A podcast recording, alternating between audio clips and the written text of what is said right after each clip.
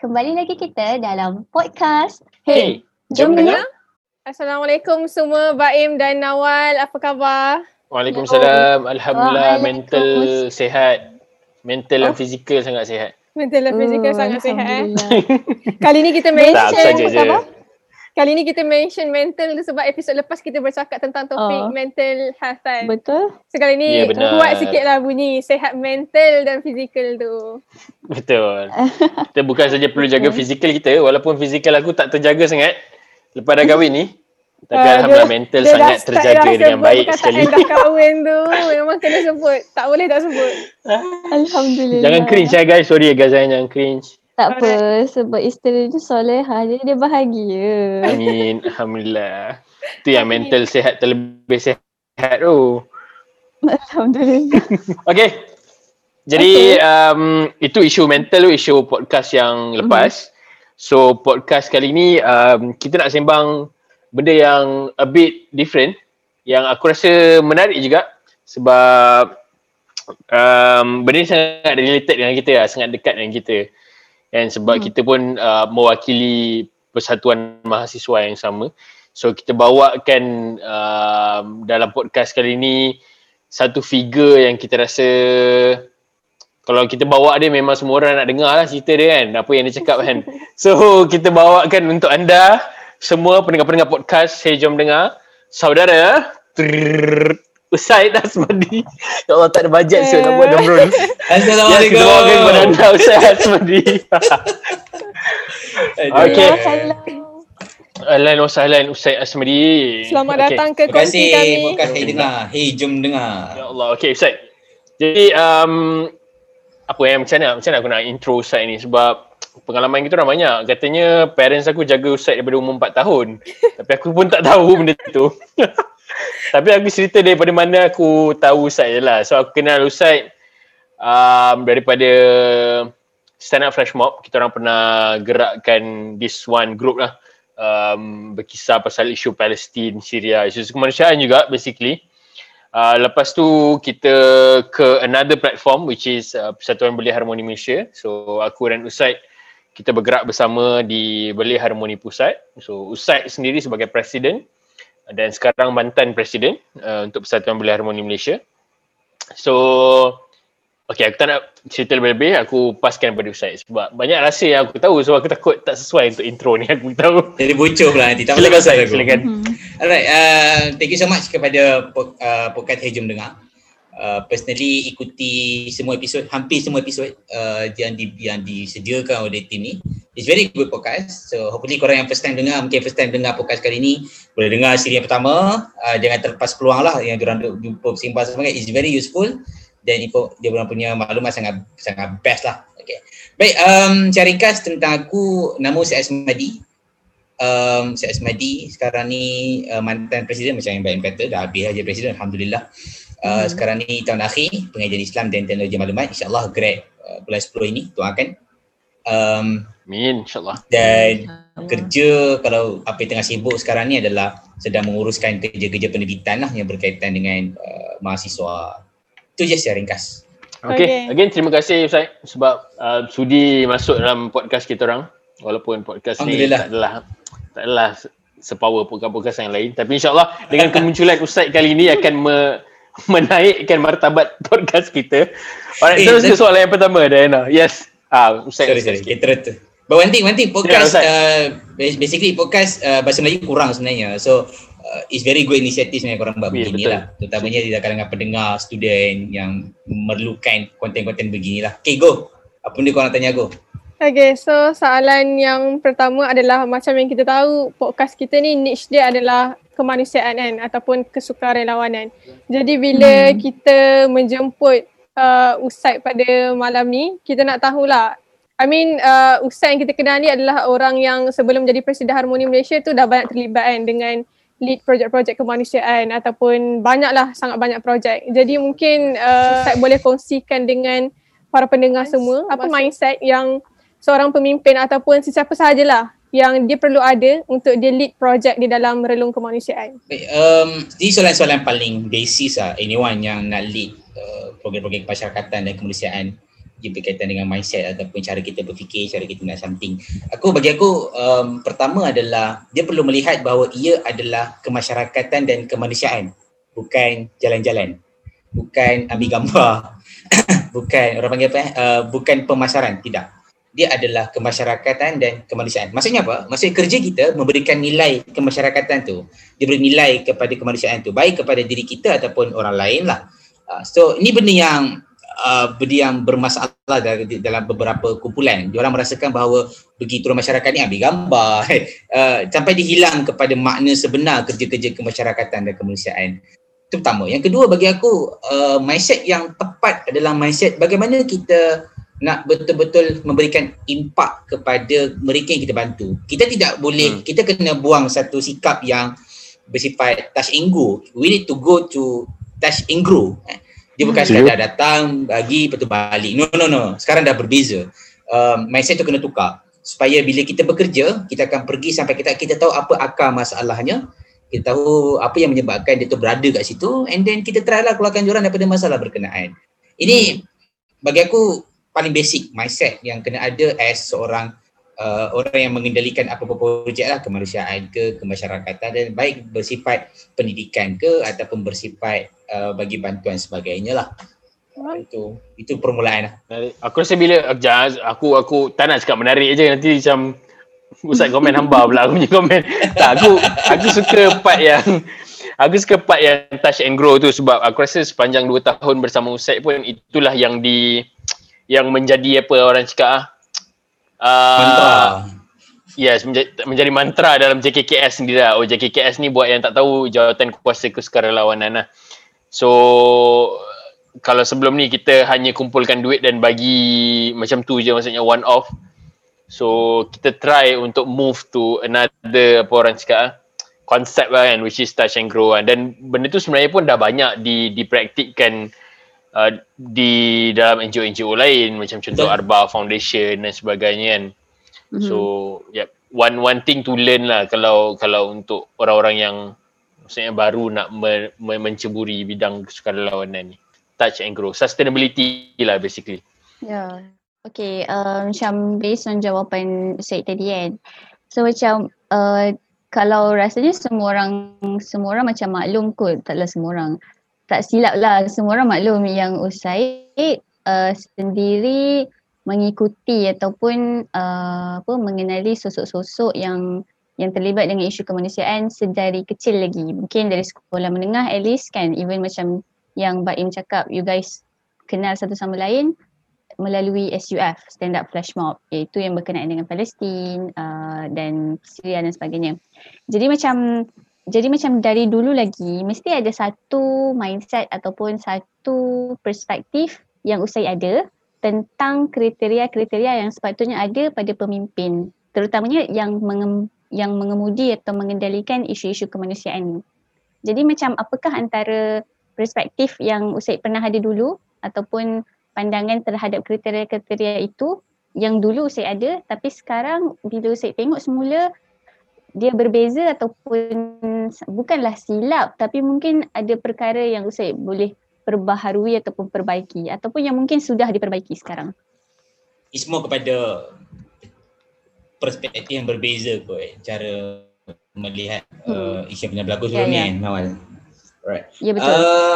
Untuk respon soalan ni, perspektif dia akan, perspektif kita semua orang sebenarnya bagi aku, dia akan berubah apabila dia akan berubah seiring dengan pembacaan kita, seiring dengan pergaulan kita, circle kita berjumpa sebagainya, dan dia juga akan ikut juga kepada pengalaman kita lah.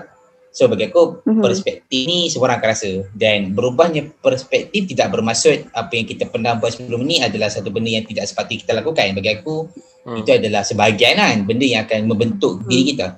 So kalau baca soalan awal tadi kan, apa benda yang berubah Aku rasa yang paling dominan dalam kepala aku adalah bagaimana aku berinteraksi dengan masa. Macam mana? Biasanya orang buat kerja kemasyarakatan ataupun kemanusiaan, dia ada tendensi untuk melihat impact dia cepat, ataupun dia ada tendensi yang nak melihat impact tu nampak depan mata kan. Contohnya sumbangan 100,000, nampak depan mata 100,000, ataupun sumbangan bina masjid, nampak bina masjid, dan macam lagi lah. Tapi kita selalu terlepas pandang tentang core masalah yang sepatutnya kita selesaikan di situ.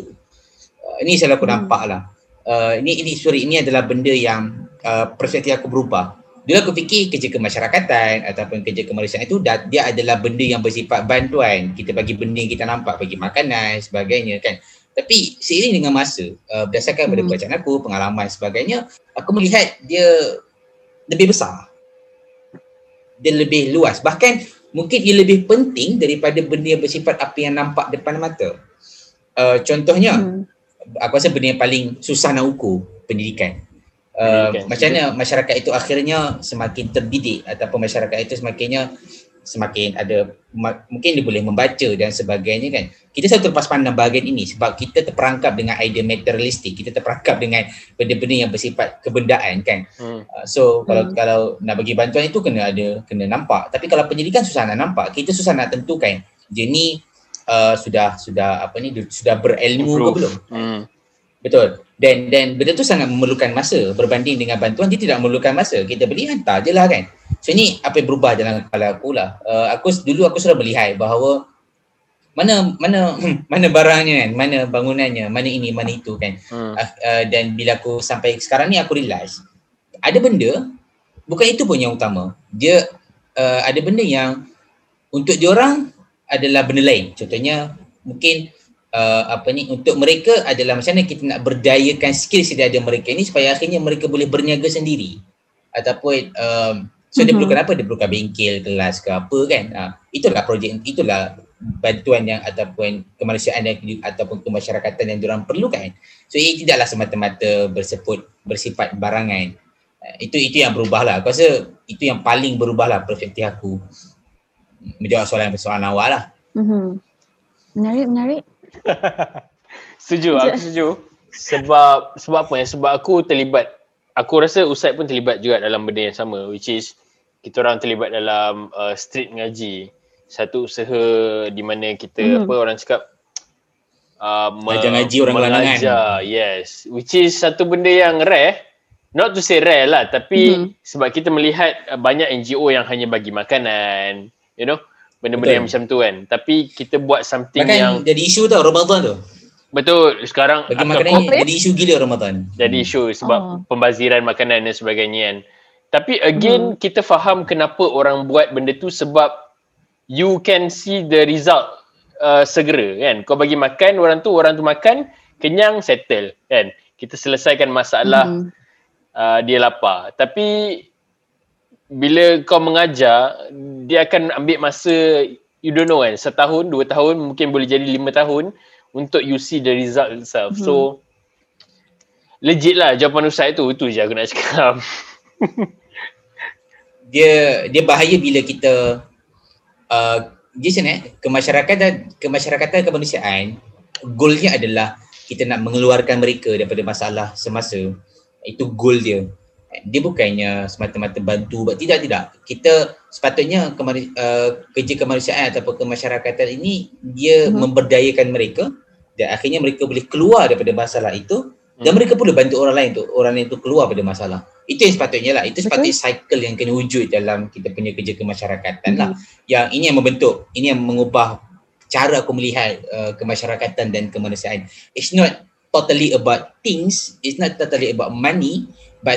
Lebih dari itu adalah impact dan juga kesan langsung kepada individu manusia itu sendirilah. Tapi boleh tak kalau aku cakap realitinya tak ramai NGO yang bergerak ke arah that kind of kesukarelawanan?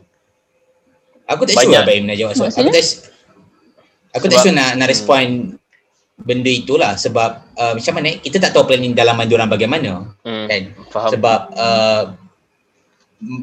approach awal memang kena bagi benda bersifat bantuan yang ada benda. Itu approach awalnya supaya diorang kenal kita kena rapat dengan dia. Betul, dia kena touch dulu, kena jumpa diorang dulu, kenal diorang dulu. So caranya apa? Barangan itulah. Tapi kita kena lihat barangan itu tidak menyelesaikan masalah. Barangan itu adalah alat untuk kita bertemu dengan mereka.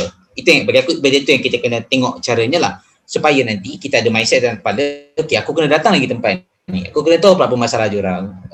Aku rasa model yang sangat style lah untuk student punya group. Aku rasa the best model yang aku tengok setakat ni adalah Borneo Komrad. Okay. That model is very good. Yang mana diorang duduk dalam masyarakat, diorang hidup dalam masyarakat, dan pendidikan diorang bagi itu adalah pendidikan yang diperlukan oleh masyarakat, bukan pendidikan yang diperlukan oleh mainstream. Faham. That's the things yang sangat power lah. Bagi aku respect Borneo Komrad, that's things lah. Memang diorang memang betul-betul hidup dengan nilai yang sepatutnya lah sebagai orang yang memberdayakan masyarakat. Dia bukanlah kita nak condemn orang-orang yang bagi bantuan, tidak. Tapi dia lebih kepada macam ni kita nak move forward supaya selepas ini projek itu betul-betul memberdayakan masyarakat lah dan membantu mereka keluar pada masalah semasa. Faham. Boleh lah try invite ke Borneo Komrad cakap. Tak serius, aku rasa bagus lah. Jorang-jorang antara model yang sangat baik lah untuk kita ikut. Okay, so soalan ketiga ni lebih personal lah basically. Nak tanya pengalaman kau selama 2 tahun dalam BHP. BHP ni Belia Harmoni Pusat lah kalau pendengar-pendengar yang kat luar tu tak tahu. So pengalaman 2 tahun kau dalam BHP ni, macam mana kau rasa pengalaman tu memanusiakan kau? Aku tak nak cakap mendewasakan, memanusiakan. Memanusiakan ni aku define dia lebih kepada, yalah, kalau seorang manusia tu dia ada rasa empathy tau. Empathy towards orang sekeliling, maybe towards diri kau sendiri juga, sebab aku tahu bila jadi presiden masa kau akan gila-gila punya occupied, kau akan banyak masa untuk diri sendiri and macam tu lah. Aku tak nak define lebih-lebih, kau define sendiri pun boleh, tak ada hal. Tapi macam mana pengalaman kau memanusiakan kau? Dia bila kau tanya soalan ni, dia macam aku reflect balik. Cuba reflect. Cakap, tak je lah bila kau cakap macam aku spend masa untuk harmoni sebagainya kan. Bila tu betul lah. Ketak pun. Betul lah. Okay. Betul. Sebab jadual aku rasa lepas aku turun presiden ni kan, aku rasa kosong lah. Tu kena naik balik lah maksudnya. Entahnya. Tak bukan. Dia kena cari komen lain gitu. Ada jawatan kosong tak? Ada banyak. Naik balik. Nak naik ke? Untuk mesti tetap mana? Tak nak. Okay, sambung. Balik kepada soalan daripada Baim tadi lah, pengalaman yang memanusiakan. Basically memanusiakan ni, dia lebih kepada kita kenal diri kita sendirilah. Kita kenal dan kita akui. Contohnya kita kenal kelemahan kita apa dan kita akui kelemahan tu. Kita kenal kekuatan kita apa dan kita akui kekuatan tu. Bagi aku itu memanusiakan. Kerana kita tahu itu adalah kekuatan kita dan itu adalah kelemahan kita. Kita tahu apa yang kita nak kena baiki dan apa benda yang kita nak kena growkan lagi. Sebab biasanya kita, macam nak jadi presiden, dia macam ada satu mindset tau. Bila kau buat something dan kau berjaya, kau akan stick dengan benda tu. Dan kau tak rasa nak ubah benda lain. Rasa selesa lah. Selesa lah. Aku rasa semua leader akan rasa macam tu. Sebab betul, dia ada perasaan yang macam, aku dah berjaya buat kot. Takkan kalau aku buat sekali tak berjaya kan. So benda ni yang mengganggu kepada grow ataupun nilai kemanusiaan kepada seorang ketua lah. Which is nilainya adalah grow ataupun bertumbuh kan. Macam satu buku sangat bagus bercakap benda ni, iaitu tulisan James Collins, tajuk dia Good to Great. Dia kata kenapa banyak company tak pergi kepada level great sebab dia dah rasa dia bagus. Dia stick kat situ lah. So dia tak boleh go ke dia takut untuk buat silap juga. Maksudnya dia tak nak try benda baru sebab dia takut dia gagal. Mungkin. Bukan takut gagal. Aku rasa sebab dia tidak takut gagal satu benda, betul juga. Aku rasa satu lagi sebab dia tak berani ambil risiko yang mungkin boleh backlash balik kat dia kan. So banyak pengalaman aku sepanjang aku jadi presiden adalah aku ada satu sifat tidak mengakui kelemahan aku yang aku takut kepada benda-benda baru. Aku takut pada benda-benda yang mungkin menggagalkan aku. Takut pada benda-benda yang merosakkan imej aku di peringkat pusat. Yalah, kau jadi presiden kot. Kau mewakili kepada 4,000 ahli kan. Kau mewakili kepada 29 cawangan seluruh Malaysia. Yang banyak keadaan aku cuba untuk dilihat sempurna. Banyak keadaan aku cuba dilihat sebagai seorang presiden yang bagus, sebagainya kan, supaya nampak ketokohan, bla bla kan. Supaya bila ahli nampak Usaid, ui power Usaid. Aku ada mood begitu. Sebab aku rasa presiden kena macam tu. Awal-awalnya lah. Aku rasa presiden kena macam tu. Tapi being as presiden, selepas aku jumpa cawangan, kemudian aku baca buku sebagainya, aku rasa presiden yang bagus adalah presiden yang akui apa yang dia silap. Dan masa yang sama dia boleh berlaku jujur dengan diri dia. That's why kenapa aku rasa Baim boleh akui benda ni. Kau perasan tak dalam meeting aku, setiap kali aku ada masalah aku cakap ni, aku tak tahu macam mana. Amar tolong jap. Perasan tak aku cakap macam tu? Kan banyak-banyak kadang aku buat begitu. Macam retreat kan, retreat pusat. Bila retreat tu aku memang setengah start. So aku cakap kat Amar. Biasa Amar 10 sebab dia timbalan aku kan. Aku cakap kat dia, Mak, aku start kat sini. Sekejap. Aku tak tahu nak decide macam mana. Aku beritahu, aku cakap benda tu. Aku tak tahu nak decide macam mana. Dan benda tu yang mendidik aku lah. Kalau sebelum ni, aku rasa semua tu beban dekat aku tau. Aku rasa macam, oh aku kena decide ni. Aku tak meletakkan benda tu pada orang lain lah. So that's why kenapa benda tu drainkan aku lah. Dia menyebabkan aku jadi sangat penat sebagai presiden. Itu antara benda yang memanusiakan diri aku lah. Kalau macam benda lain contohnya, ni antara motto yang aku rasa semua orang tahu, ni adalah aku punya tagline yang aku pakai lah. Always believe in the process. Saya percaya kepada proses. Sebab kita ada masalah dengan apa ya, kalau di yalah organisasi kan kita ada KPI sebagainya kan. Kita ada masalah bila mengejar KPI tu sampai tahap kita hilang substance tu.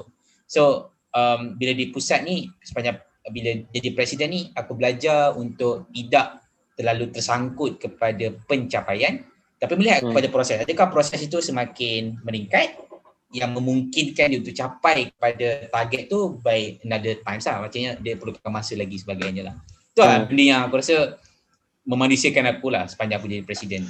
Tapi kan, tapi bila menarik kau punya tagline yang always starts the process tu. Tapi benda tu somehow dia macam, dia akan very meaningful towards orang-orang yang terlibat dalam menggerakkan benda tu tau. Contohnya macam Harmoni Mission kan. Kita je yang tahu bagaimana proses kita meranjisi itu sendiri dan sebagainya, hiruk pikuk perbincangan yang berlaku apa semua kan. Tapi orang luar dia sentiasa memandang memandang berapa ribu yang kita dapat kumpul, negara mana yang kita pergi dan sebagainya. So macam mana tu? Sebab kita kena portray result yang mantap juga kepada orang luar. So macam mana? Betul, portray result betul. Aku tak nafikan benda tu. Tapi dia jadi salah bila kita tersangkut dengan expectation orang luar. Kenapa okay. Bila kau sangkut dengan expectation orang luar, kau akan penat lah. Sebab expectation orang luar memang takkan pernah, habis. Dia memang takkan pernah puas. Contoh kau kata kan, kita kena portraykan juga orang apa, jumlah sumbangan yang besar. Soalan aku, besar tu berapa banyak sebenarnya? Susah kan? Kita tak boleh define pun. Contoh macam followers kan. Macam bila kita main main media sosial sebagainya kan, kita mengharapkan like yang banyak kan. Dulu 50, lepas tu naik 100.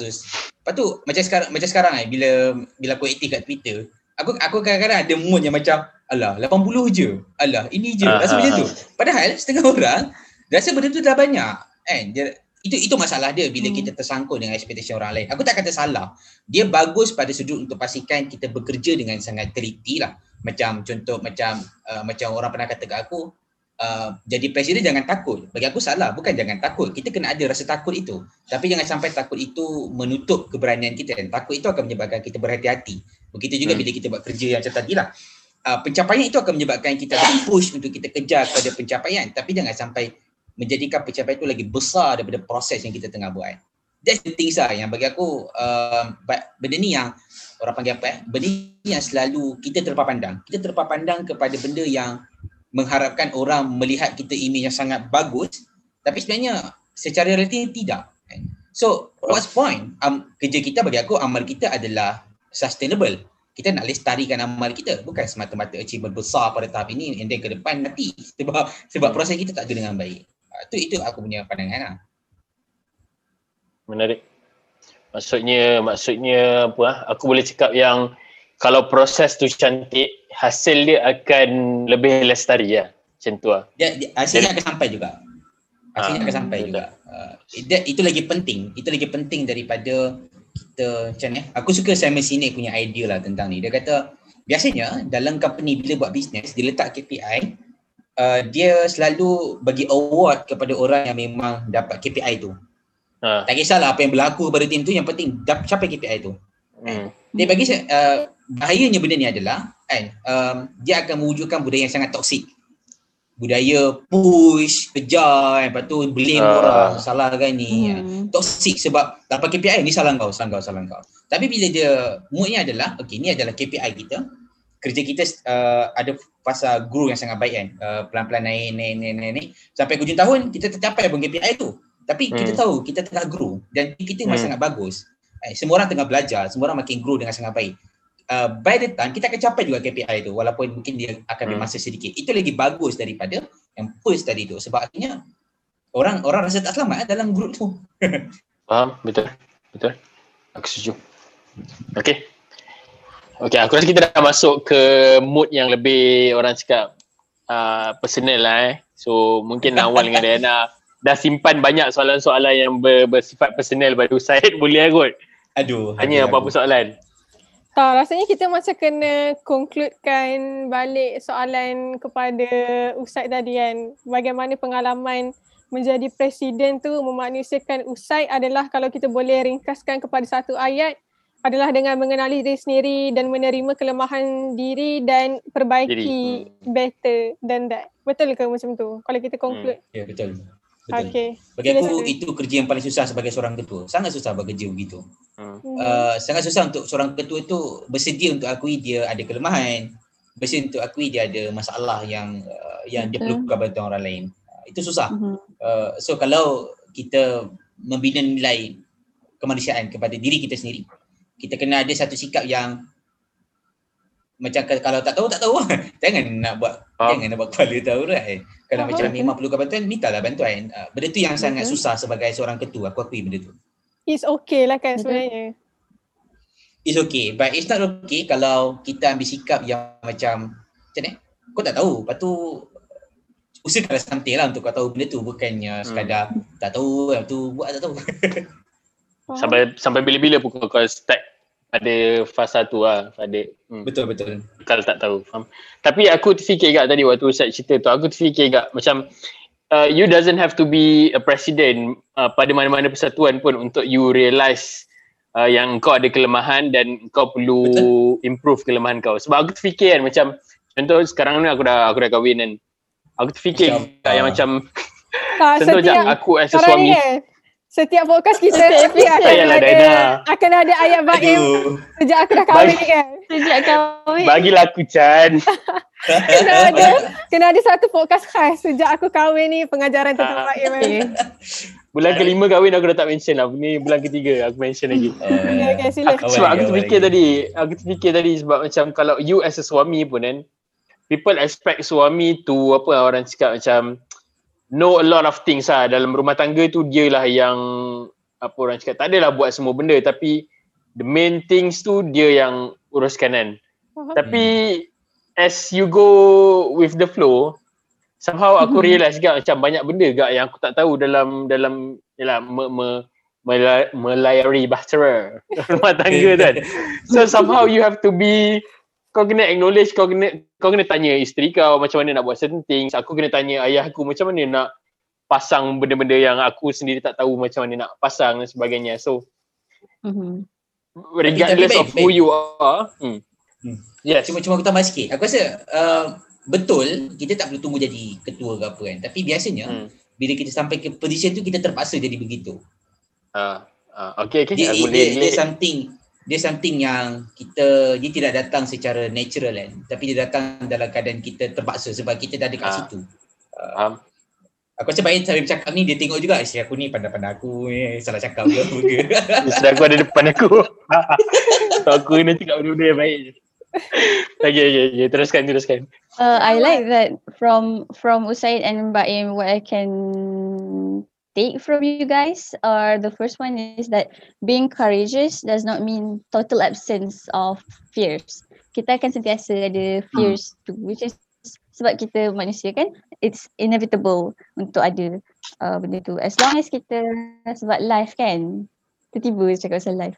So pasal life kan, regardless kita jadi presiden ke, kita jadi suami ke, kita jadi isteri ke, student ke, menapaki hidup tu kena selalu sentiasa ada berani. Dalam keadaan yang memang takut tu akan sentiasa juga ada.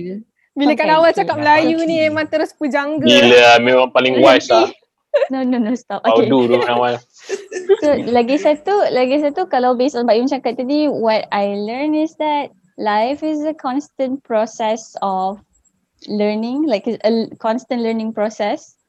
Betul tak? So macam Usaid sendiri pun as presiden pun, sepanjang jadi presiden tu mesti sentiasa lagi belajar. Tak putus-putus belajar. Betul tak? Betul tak? Sebab pasal kita akan willing belajar bila kita rasa ada kepentingan untuk belajar.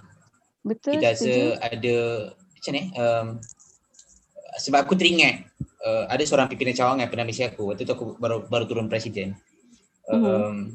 bukan, sebelum saya 2-3 hari sebelum turun presiden, dia misi aku tanya, Ustaz, apa perasaan nak turun presiden ni? Aku cakap, aku tak tahu nak rasa apa.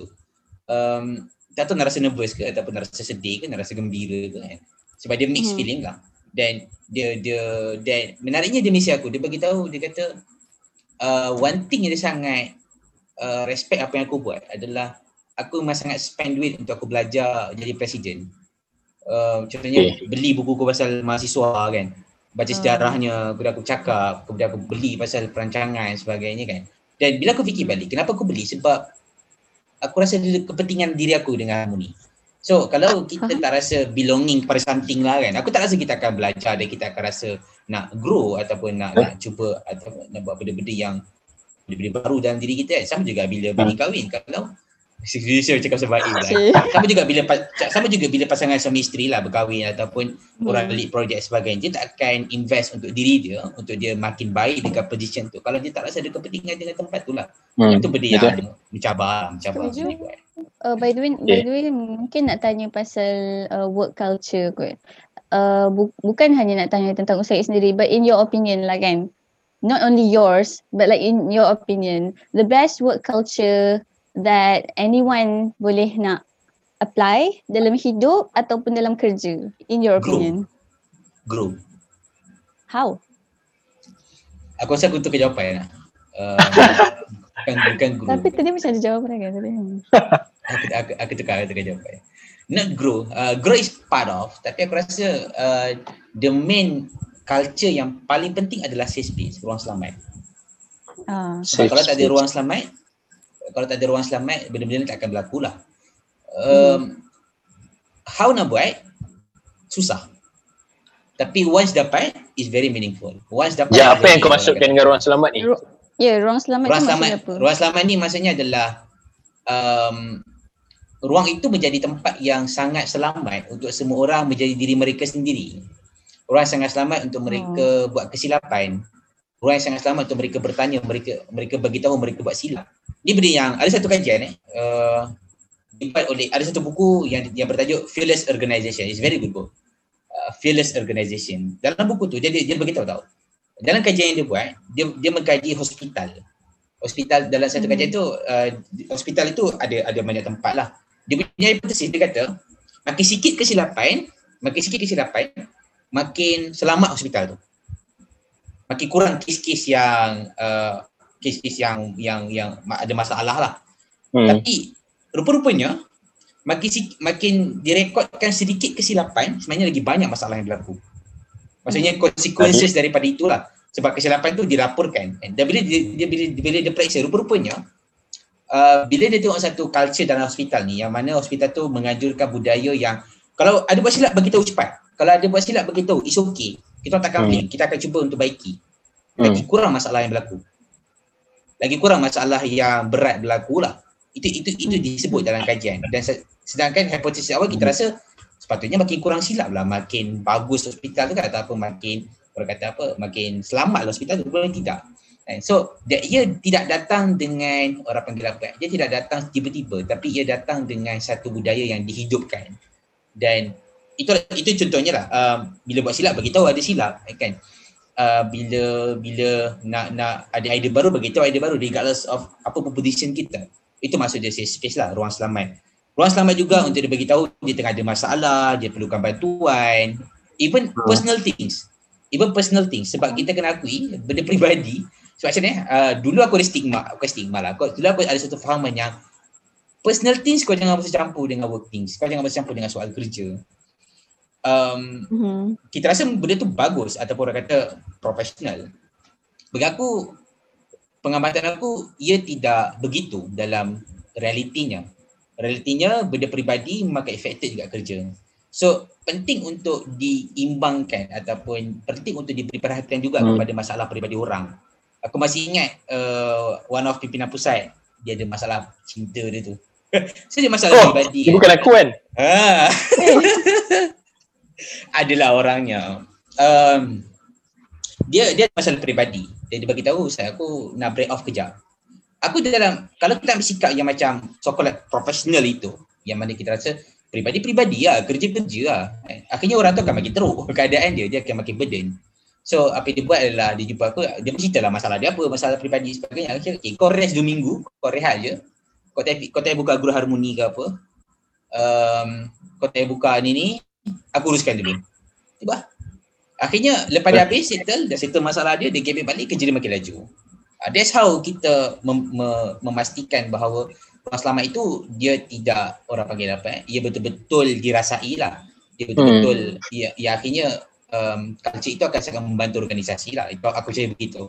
Mungkin lagi satu, bila rasa ruang itu selamat dan tidak ada sebarang prejudis ataupun apa kita panggil judgement yang bersifat negatif terhadap diri siapa-siapalah di dalam ruang tu kan. Jadi ruang untuk dia bertumbuh tu akan lebih nyaman untuk dia, tak rasa? Dia akan lebih nyaman, dia akan lebih cepat. Seriously. Betul. Aku rasa kalau pengalaman di pusat ni, apa contoh? Ada satu projek yang aku buat waktu itu, tapi this one aku personally aku minta sebab aku tengah nak eksperimen something lah dekat projek tu, which is campaign OK Ketu yang buat webinar. Aku panggil diorang, ada diorang aku panggil budak asasi diorang budak UAE juga, Diana kena rasanya, Mairah dengan Mairah dengan Uzma. Uzma. Buat dia tim tu, aku beritahu lah, kita gini. Dan saya sebut salah satu yang aku kata, ni ada ruang selamat. Dan menariknya adalah, ada sekali tu, Merah beritahu dalam grup. Masa tu lagi berapa minit dah, pukul 6 program malam, dia beritahu. Aku buat silap lah. Aku buat silap gini. Aku terubah lah, cakap silap macam mana. Dan dalam kepala waktu tu, kita tak blame, kita improve. Apa yang kita boleh buat, macam ni kita nak move forward. Dan menariknya adalah, selepas projek itu habis berjalan, diorang ni masih lagi, grup tu masih ada. Bahkan ditukar grup tu nama CSP, Ruang Selamat. So apa masalah dia begitu kat situ. So kesan dia punya kesan dia sampai tak begitu kan. Dan sekarang ni perbincangannya lebih kepada macam kalau kita ada masalah-masalah macam diorang ada soalan tentang harmoni ke, ataupun diorang rasa macam ada benda yang tak kena ke, diorang kata dalam grup tu. Diorang yang soalan-soalan diorang rasa soalan yang orang kata soalan macam soalan yang tak patut ditanya lah kan dalam harmoni, tapi diorang nak tahu benda tu, so diorang tanya dalam grup tu. Itu kesan besar lah bila ada safe space kan, dan bila diorang boleh express opinion, diorang boleh ni sebagainya, diorang akan cepat bertumbuh. Itu apa yang aku percaya lah. Faham? Tapi dia macam kena dua hala kan. I mean, walaupun kita as a leader, kita sudi untuk menyediakan ruang selamat, tapi kalau di pihak yang sebelah sana tu tak sudi untuk masuk ke dalam ruang selamat kita, dia akan jadi tak bergerak seiring lah tujuan kita untuk mewujudkan satu ruang selamat. Boleh ke cakap macam tu? Aku percaya bahawa dia bukan semata-mata dua hala, tapi mesti ditunjukkan dulu oleh ketua. Dia mesti tunjukkan dia adalah ruang selamat. Contohnya adalah dia sendiri kena akui yang dia ada buat silap. Dia kena beritahu benda tu. Dia tak boleh macam bila buat silap tu dia diam, tak boleh. Ataupun contohnya dia bersedia untuk minta maaf. Dia bersedia untuk minta bantuan. Dia kena tunjukkan dulu. Dia tak boleh jadi macam kini ada ruang selamat tapi dia tak tunjuk pun itu adalah ruang selamat. So tak membantu juga kan. So dia bukan semata-mata tentang kena dua hala, tidak. Aku rasa masalah besar berlaku ataupun masalah berlaku apabila kita merasakan kita dah bagi ruang selamat tapi kita fikir kenapa orang lain tak gunakan ruang selamat tu. Sedangkan hakikatnya kesilapan bagi aku biasanya silap dia adalah dekat kita. Silapnya adalah kepada ketua. Sama ada dia tidak menunjukkan itu adalah ruang selamat, pertama, ataupun yang kedua, dia tak sabar dengan masa. Dia rasa dia nak cepat ruang selamat tu berlaku dengan baik. Ni sebab ruang selamat dia perlukan trust. Kalau tak ada trust, tak jadi lah. Dan trust ni, dia bukan berlaku dalam sehari dua. Tidak. Dia mungkin berlaku setahun ataupun berbulan sebagainya kan. Dia akan ambil masa lah. Gitu. Okay. Aku nak tambah tadi lah yang bila Ustaz cakap, example yang Ustaz bagi yang dengan situasi dua orang yang apa tu daripada asasi tu kan. Aku rasa ruang selamat tu dia akan create a sense of kau rasa daripada apa orang cakap, suasana bekerja tu dia akan jadi suasana berkeluarga tau. Sebab instead of kau jumpa orang tu balik-balik, contohnya macam kalau meeting BHP setiap bulan kan, instead of kau bincang benda-benda kerja, memang of course kau akan bincang benda-benda kerja, tapi bila dia ada ruang selamat tu, kau akan lebih rasa selesa untuk berbincang juga hal peribadi yang kau rasa macam, kalau kau rasa kau akan jumpa family kau sebulan sekali dan kau nak cerita macam-macam tau. Mm-hmm. Itu yang bestnya dengan ruang selamat ni aku rasa. Dan back to Diana punya point tadi tu, dua hala tu aku rasa it makes sense juga, tapi kalau contoh ada satu ruang yang akan memberikan kau rasa selamat, rasa nyaman, tak ke kau nak masuk ruang tu atau nak masuk bilik tu? Mesti semua orang nak masuk bilik tu kan. So betul. Dia isu macam mana nak cakap, orang cukup merasakan susah nak cakap. Dia nampak ke tak lah, merasakan bilik tu selamat ke tak, macam tu lah. Faham kan? Okay. Menarik. Perbincangan kita makin menarik. Sebab dia dah masuk personal matters Usaid. Usaid, aku ada soalan. Let's say kalau kita boleh patah balik masa kan. Ini cerita kalau lah. Kalau kita boleh patah balik masa, kau jadi presiden balik. Apa satu benda yang kau rasa kau kena improve lah? Ataupun kau nak improve. Kau perlu improve, kau nak improve lah. Macam tu. Menarik soalan. Soalan ni. Sahan, tahu. Aku perlu berlaku jujur lah, turning point aku di mana. Bila turning point tu berlaku dekat aku, bila aku jadi presiden. Obvious, aku rasa the yang paling besar turning point berlaku adalah bila aku intern kat Iman. Intern kat Iman tu adalah satu turning point yang kat situ lah datangnya idea tentang work culture, tentang work system, tentang safe space, grow. Kat situ datang ideanya lah. Juga datang idea tentang macam mana aku nak tolerate dengan DSP yang dah bekerja, sebab waktu aku intern tu aku merasa pengalaman bekerja sebagainya. Sebab DSP kerja ni biasa je, memburuk lain. Sebab yelah, diorang 8 jam awal tu diorang bekerja sebagainya kan, diorang boleh respon malam ataupun hujung minggu. Kalau aku rasa pertama benda aku nak improve adalah communicate online lah. Macam mana komunikasi cara atas talian dengan lebih manusia. Aku baru jumpa satu buku tajuknya Back to Human. It's very good book. Aku rasa patut aku baca lagi awal lah buku tu. Ataupun satu lagi buku ada Remote, satu buku yang ditulis oleh pengasas 37 Signals. Dia ajarlah how should be kita bekerja secara atas talian. Kedua adalah how to be aku rasa yang kedua, kalau aku nak improve diri aku, cara aku decide something lah, cara aku buat keputusan. Aku rasa benda tu paling susah dari hidup. Susah gila nak decide. Sebab kena pertimbangkan macam-macam perkara lah. Kalau banyak perasaan sepanjang meeting di pusat, biasanya bila aku decide, aku akan dengar semua orang. Tak cakap apa pun. Aku akan sebut nama dia, apa pandangan kau, apa komen kau, sebagainya kan. Last kali baru aku consider. Baru aku cakap, okay, pandangan aku rasa gini. Dan waktu tu keputusan tu adalah keputusan yang aku rasa paling seimbang dengan semua opinion yang ada. Aku cuba buat begitulah. Tapi kelemahan aku adalah aku decide lambat, ataupun aku tak belajar macam mana nak decide dengan cepat, sebab aku tak boleh nak kelaskan, okay, this one aku boleh decide sendiri, this one aku kena decide dengan lain sebagainya. So that's second thing lah yang aku nak belajar. Benda tu aku dapat directly sewaktu bekerja lah, bukan yang dapat before kan. So ada satu buku yang aku tengah baca sekarang tadi, Good People, dia ajar tentang macam mana kita nak decide kan. Nak imbang di antara idea yang terlalu ideal dengan realistik, nak imbang di antara planning dengan keadaan semasa, macam-macam. Buku tu ajar lah macam mana decide. So itu yang best lah bila aku baca benda tu. Aku rasa disyukur aku baca lagi awal lah buku ni.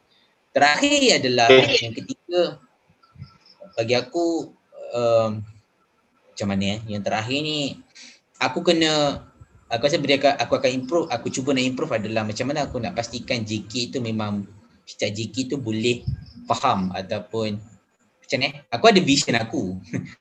Aku ada macam aku bilang Baim pun kat pusat aku cakap lah, aku bayangkan HM gini, aku bayangkan JK begini, macam mana kepala otak aku ni.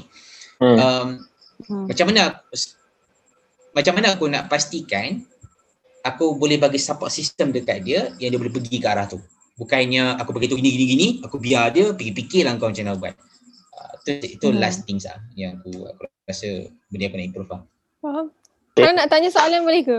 Boleh dah. Ini memang ruang untuk tanya soalan pun. Kita ada lagi 5 minit kan. Ana rasa macam sepanjang, Ana tak tahulah soalan ni valid ke tak, tapi macam sepanjang perbincangan kita, Ustaz ada banyaklah menyebutan tentang reference daripada buku ni.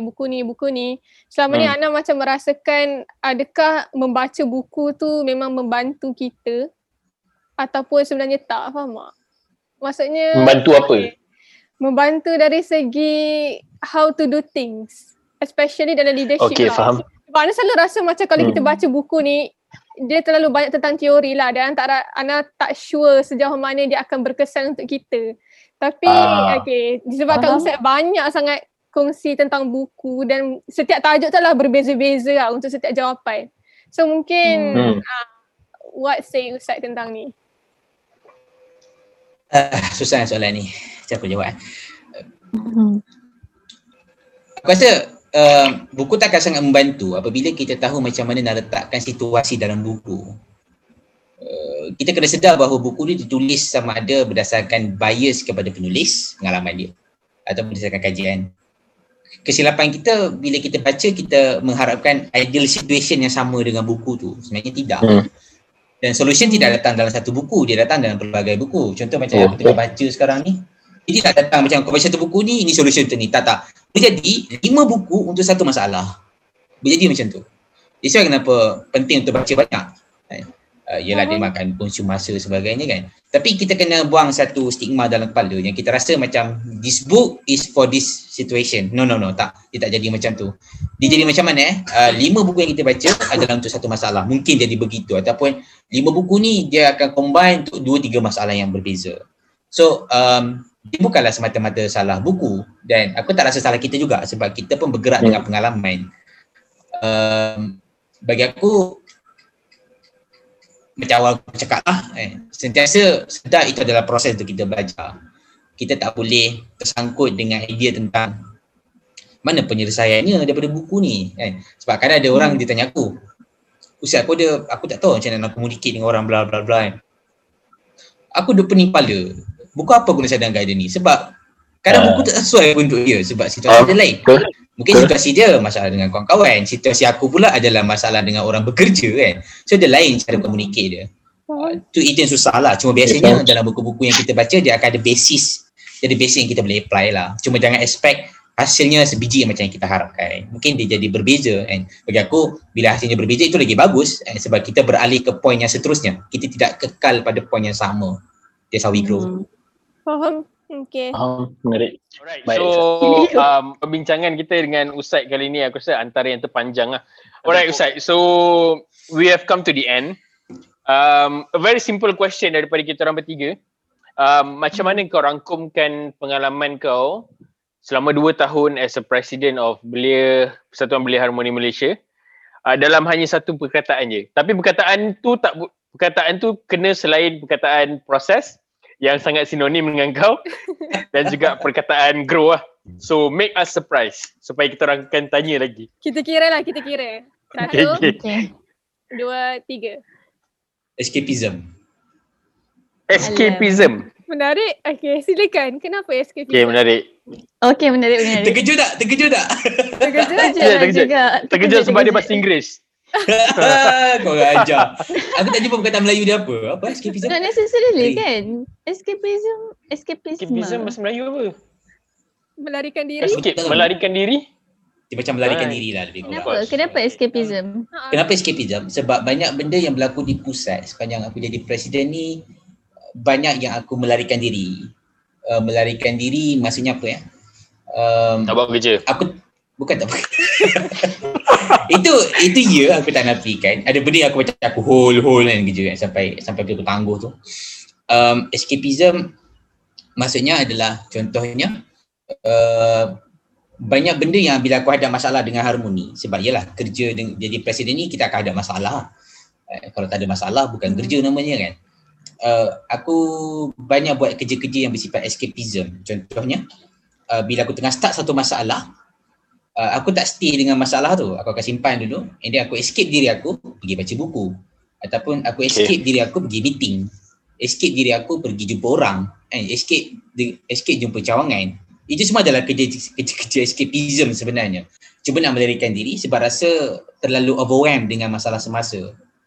Dan benda tu sebenarnya berlaku banyak kali. aku berlakui benda tu. Dia berlaku sangat banyak sepanjang aku jadi presiden.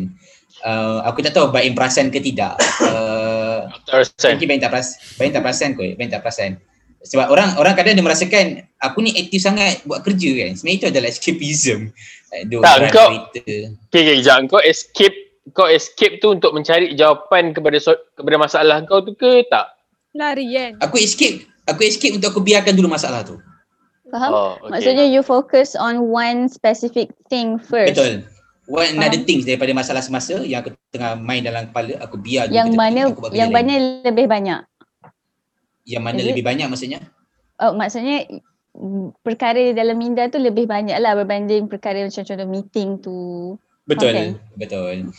So bila aku meeting ke pusat ataupun meeting dengan agensi ke apa, yang bukan aku lead lah.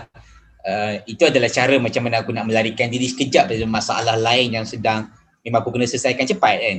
Sebab kalau aku stay tempat yang sama dan aku tidak escape diri aku akan overwhelm dan aku akan akhirnya aku tak tahu nak decide macam mana. Itulah cara aku macam mana kalau aku boleh simpulkan secara keseluruhan untuk 2 tahun ni, sebab korang tak bagi aku guna word proses dengan grow tu kan. So jawapan aku adalah escapism. Okay, menarik escapism.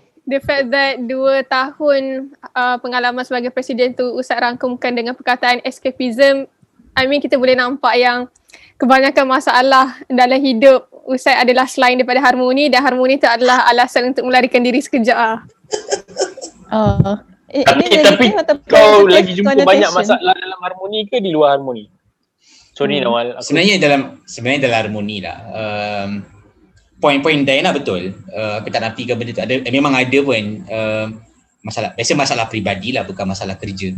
Masalah peribadi macam isu study ke kan. Dan lain-lain lah. Aku tak boleh detailkan. Bahaya statement tu nanti. Bahaya. Next episode.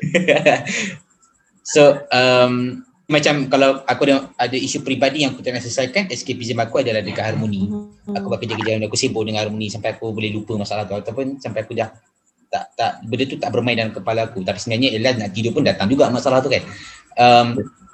Bila aku hadap kerja sama ada aku datang meeting yang bukan harmoni punya, ataupun kalau dengan harmoni pun not the main thing discuss pasal harmoni, itu cara aku escape daripada masalah dalam harmoni ataupun masalah kerja dengan harmoni lah gitu. Itu maksudnya lah escapismnya. Alright, so aku rasa dengan jawapan Usaid tadi we have come to the end of our discussion, our podcast kali ni. What else to say? Aku rasa tak ada apa dah. Aku rasa jawapan Usaid tadi telah merangkumkan keseluruhan discussion kita lah. So again guys, thank you so much for hearing and for staying with us. Panjang juga podcast kali ni aku rasa, tapi itulah sebab kita ada speaker yang menarik kali ni kan. Kita minat Usaid. So siapa je tak dengar Usaid cakap. So biasalah tu orang stay lama-lama tak dengar Usaid cakap kan. So tak ada hal ni. Okay, so thank you so much. Tak sabar nak tidur. Okay, thank you semua. Kita jumpa lagi dalam podcast yang akan datang, insyaAllah episod 7. Dengan tajuk yang lebih menarik, insyaAllah dengan speaker yang lebih mantap. Kita tak tahu lagi siapa sebenarnya, tapi insyaAllah untuk korang kita akan bawakan speaker yang lagi power lah. InsyaAllah, stay tuned. Alright guys, thank you so much. Thank you Nawal, thank you Diana, thank you juga Usaid. Payment nanti kita pergi antara yang risau. Terima kasih semuanya. Okay. Terima kasih semua. Terima kasih. Assalamualaikum. Podcast ini dibawakan oleh Harmoni Malaysia.